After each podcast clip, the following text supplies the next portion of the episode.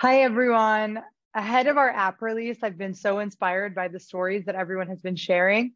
And I wanted to read a few of them so you could see the vibrancy and value on Scopio's platform. If you're an artist considering to join the community, this is a place where your stories will be heard and you will be connected with other people that have these incredible passions and stories that they want to share. So think of uh, photography and art not just as the actual piece itself, but now integrating your incredible story that Scopio is then able to share with the world. All right, here are three stories that I loved this week.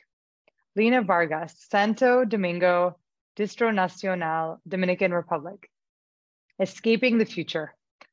Many circumstances may change in the future, but one of the things I believe will stay the same is our need for escaping, feeling something more than the mere reality.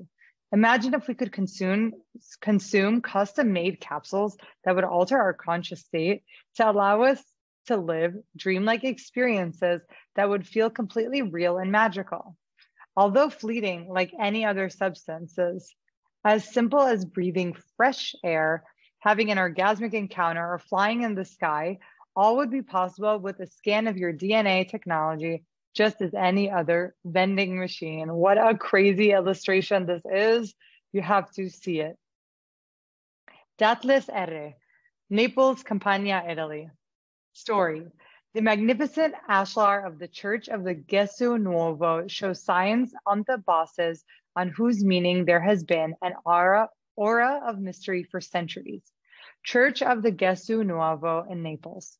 My moon mink precise pieces like diamond points, evocative pattern of lights and shadows that induces the eye to play between form and space. Passive history marked by carved notes shrouded in mystery.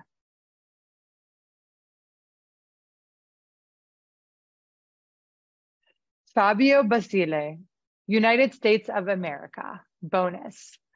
Story, alien plant life, imagining plant life on other planets. Whoa. See you soon.